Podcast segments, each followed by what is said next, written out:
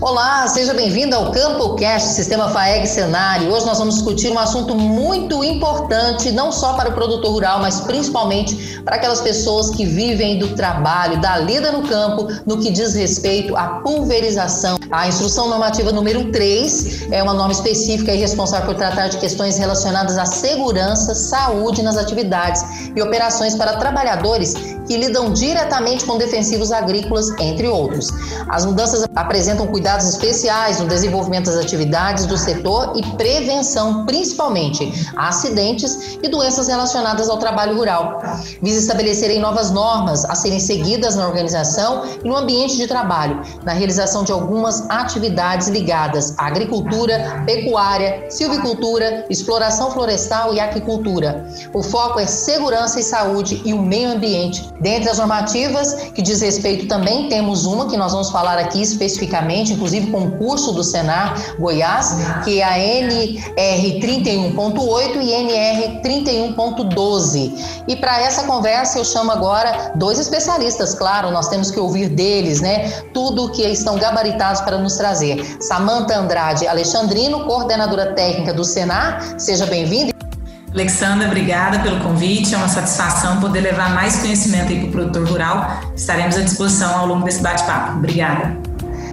E agora sim, vamos falar com ele, Rodrigo Baioc Louza, fiscal estadual agropecuário e coordenador da fiscalização de agrotóxicos da Agrodefesa. Seja bem-vindo. Olá, Alexandra. Olá, Samanta. Eu que agradeço. Para mim é uma honra estar aqui falando para todos que estão nos ouvindo. Espero que a gente tire todas as dúvidas sobre esse assunto.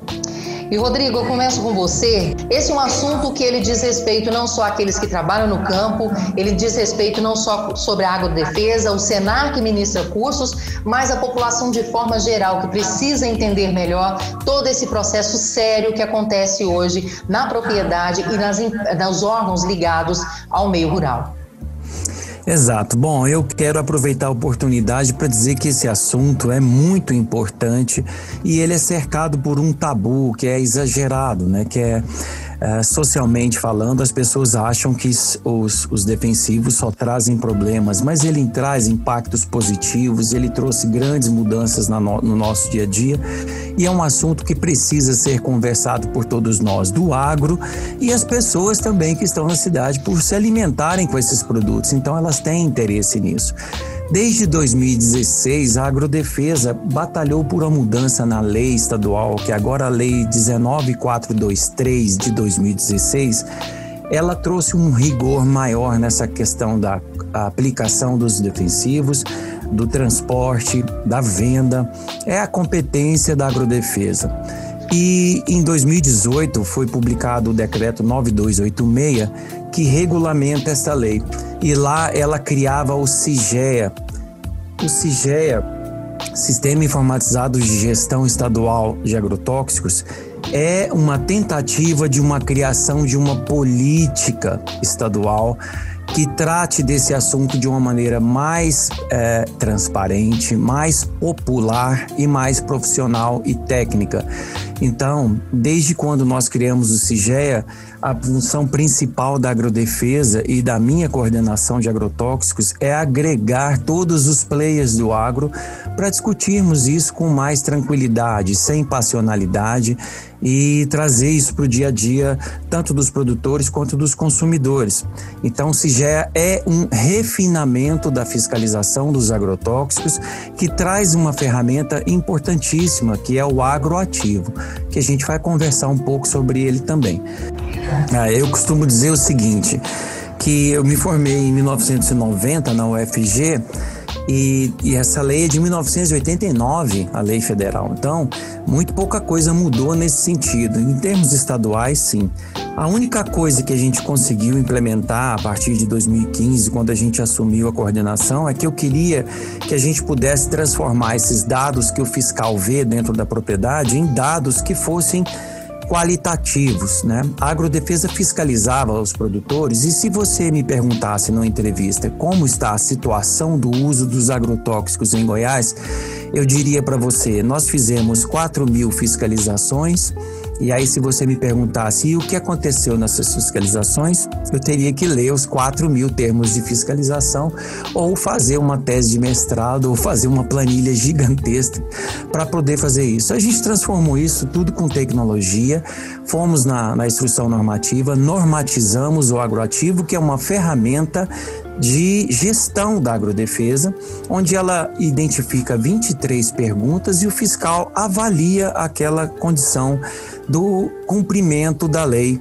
é, pelo produtor. Então, ele avalia, por exemplo, qual a cultura que é utilizada, é, como está a questão do armazenamento, se o produtor está guardando as notas fiscais, se o produtor está recebendo e guardando e seguindo as orientações da Receita Agronômica, se o produtor tem acesso ao, ao EPI e se ele está usando e se ele também fez o curso né, eh, no Senar, que a gente vai falar daqui a pouco.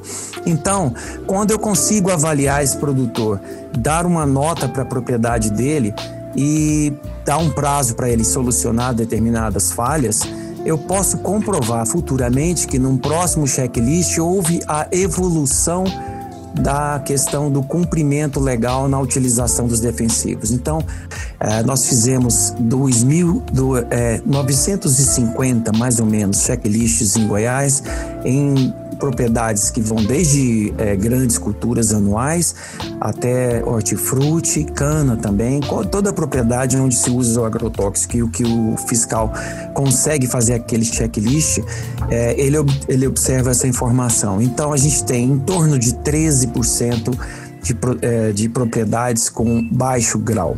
Eu não acho um dado ruim, acho um dado sensacional quando a gente tem praticamente 87% dos produtores rurais do estado de Goiás é, cumprindo legalmente suas obrigações, inclusive com devolução de embalagem, com a utilização.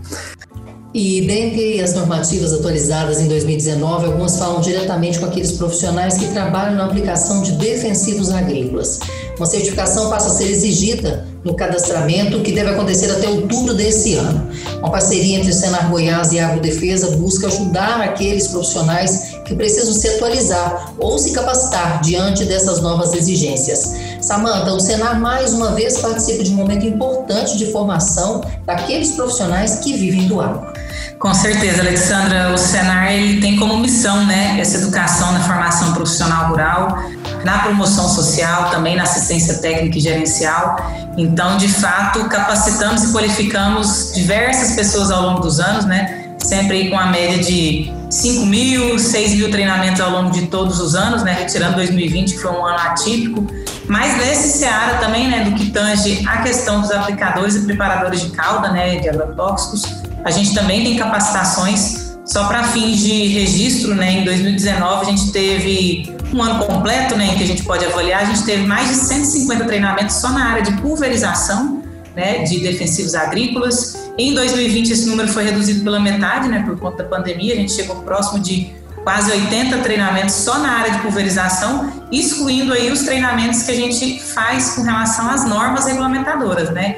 Tanto a 31 quanto os desmembramentos dela, 31.8, 31.12, então 31.8 que trabalha especificadamente com o trabalho da aplicação de agrotóxicos, né, com os defensivos agrícolas, e a 31.12, que a gente trabalha a questão das máquinas agrícolas, onde a gente pode adentrar aí também a questão do tratorizado, do report, né, do autopropelido, que também entra nesse seara do defensivo agrícola. Então, de fato, o cenário qualifica é, e instrui o produtor, os trabalhadores rurais, para a boa orientação né, e o bom cumprimento das normas é, vigentes aí no Estado e no Brasil. Muitas vezes a gente fala em capacitação, é, pensa-se em um jovem que está entrando agora na profissão e que precisa se qualificar. Mas nós sabemos que a atividade no campo, muitas vezes, ela passa de pai para filho. Tem muitos aí que vêm de uma linhagem de aplicadores, de pulverizadores e que não tiveram essa formação, esse credenciamento necessário. E o que é pior, muitas vezes fala assim: eu já sei tudo, eu tenho 15 anos de profissão, eu tenho 20 anos de profissão esse cadastro ele vem para essa atualização desse profissional que não hora nenhuma é deixada de lado o entendimento que ele tem, mas existem novas regras, novas normas que são colocadas e que as pessoas que atuam nessa área elas têm que estar muito atentas a isso. E essa exigência do credenciamento não é à toa. É, não é possível uma pessoa passar um, dois, três anos sem treinamento, porque, gente, muda muito, muda muito. Acabou de chegar agora um programa nacional de bioinsumos e eu sei que vai sair alguma coisa estadual também. Os bioinsumos, os, os defensivos biológicos mudam muito, eles são é, apesar dos princípios serem muito antigos, mas a forma com que se aplica e a quantidade de produtos que vem sendo registrados é imensa, a mudança no, no, na, na forma de atuação desses produtos. Então, assim, se um engenheiro agrônomo acha que ele pode se manter agrônomo sem estudar esse tipo de coisa, eu posso aqui ao vivo e a cores dizer para vocês, eu já não sei mais nada. Se você ficar dois anos fora do campo, você não sabe utilizar. Então, que dirá uma pessoa que está aplicando um produto que acabou de chegar no mercado, que não foi treinado para aquilo, um tipo de aplicação diferente, drones chegando agora nesse, nesse mercado, né, nesse mundo, porque a cobrança agora é internacional também, né, pessoal? A cobrança é internacional sobre a qualidade dos nossos produtos. E o que o curso, Samanta, do Senar agrega na vida desses profissionais? Traz que tipo de informação?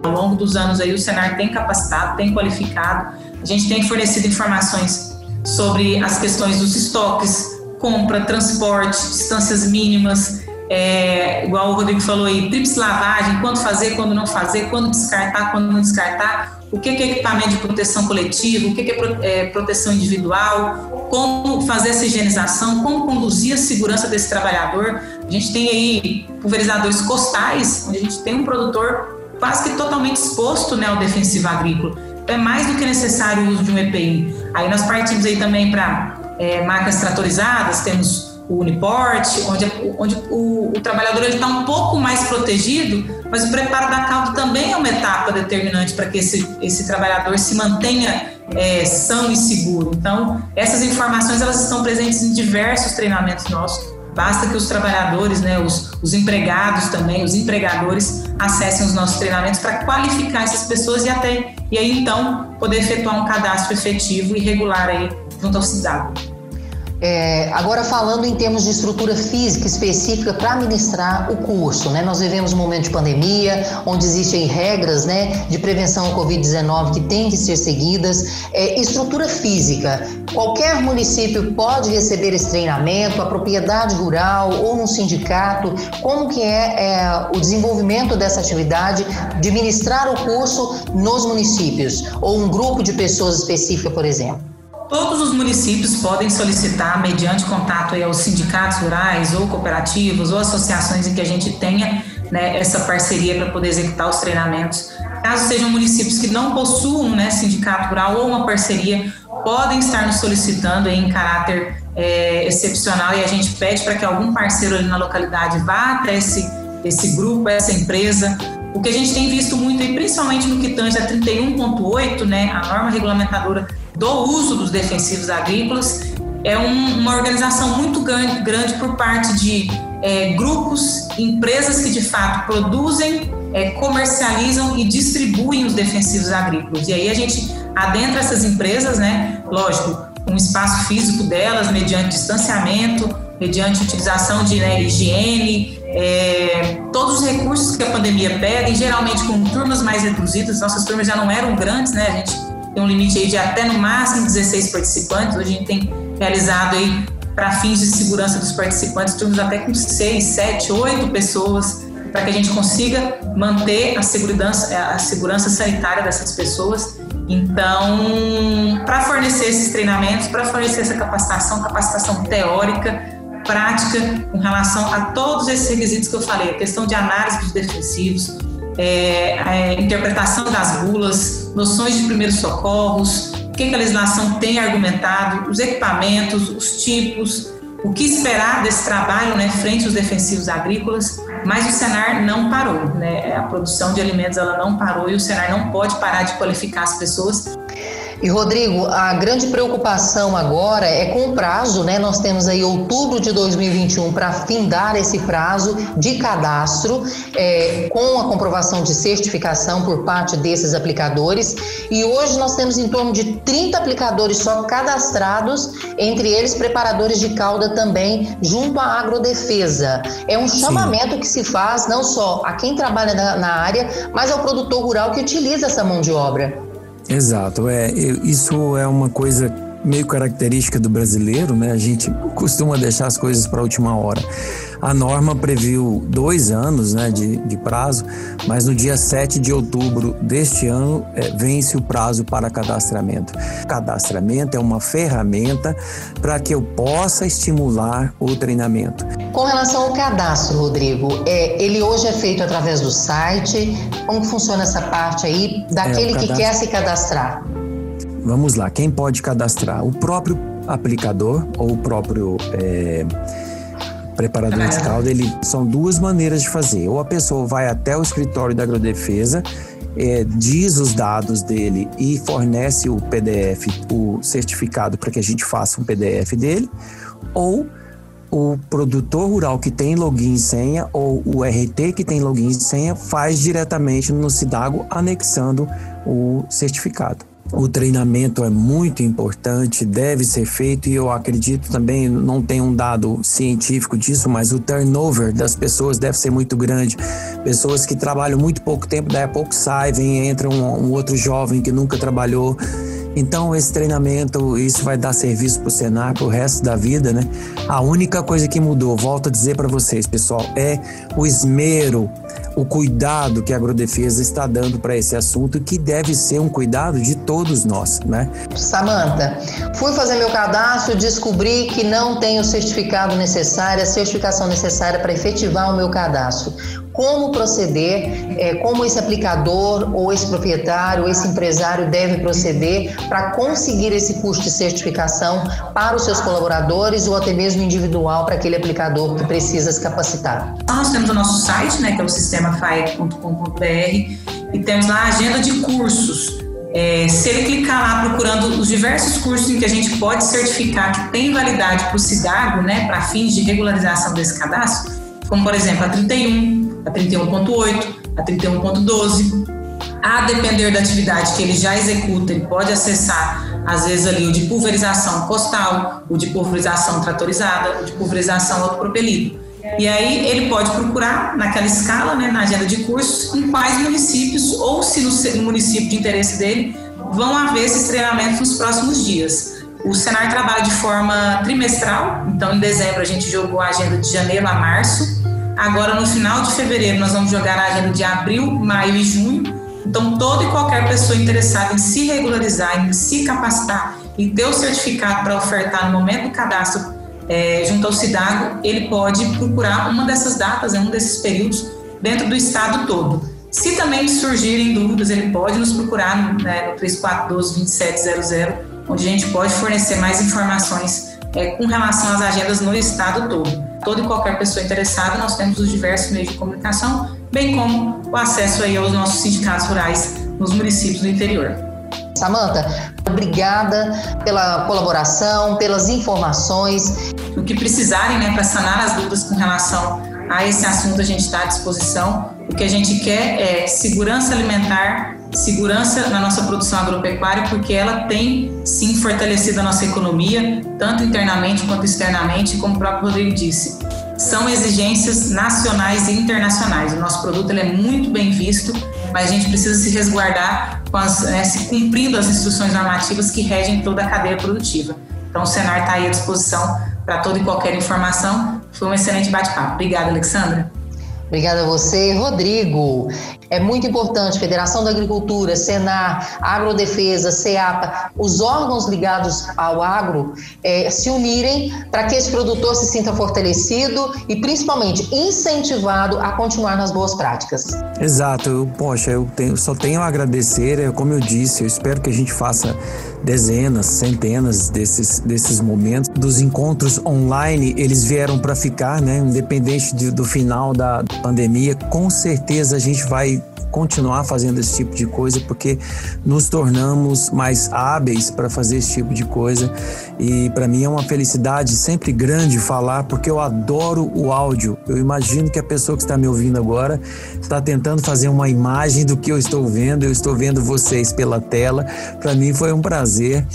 Eu quero deixar o telefone da Gerência de Fiscalização Vegetal, que é o 62 3201 3585 e o, o e-mail para qualquer conversa direta comigo também é agrotóxicos@agrodefesa.go.gov.br. E mais uma vez muito obrigado estar conversando com vocês. Espero que a gente faça isso mais vezes. Muito obrigado a todos. Obrigada pela participação, viu? Fiquem com Deus, se cuidem, tá certo? E vamos nos falar muito nesse 2021 com boas notícias, grandes informações, porque é para isso que o CampoCast existe. É para aproximar, independente de Covid ou não, aproximar o homem do campo, as diversas atividades, os diversos movimentos que acontecem aí para cuidar do campo e da cidade. Obrigada a vocês.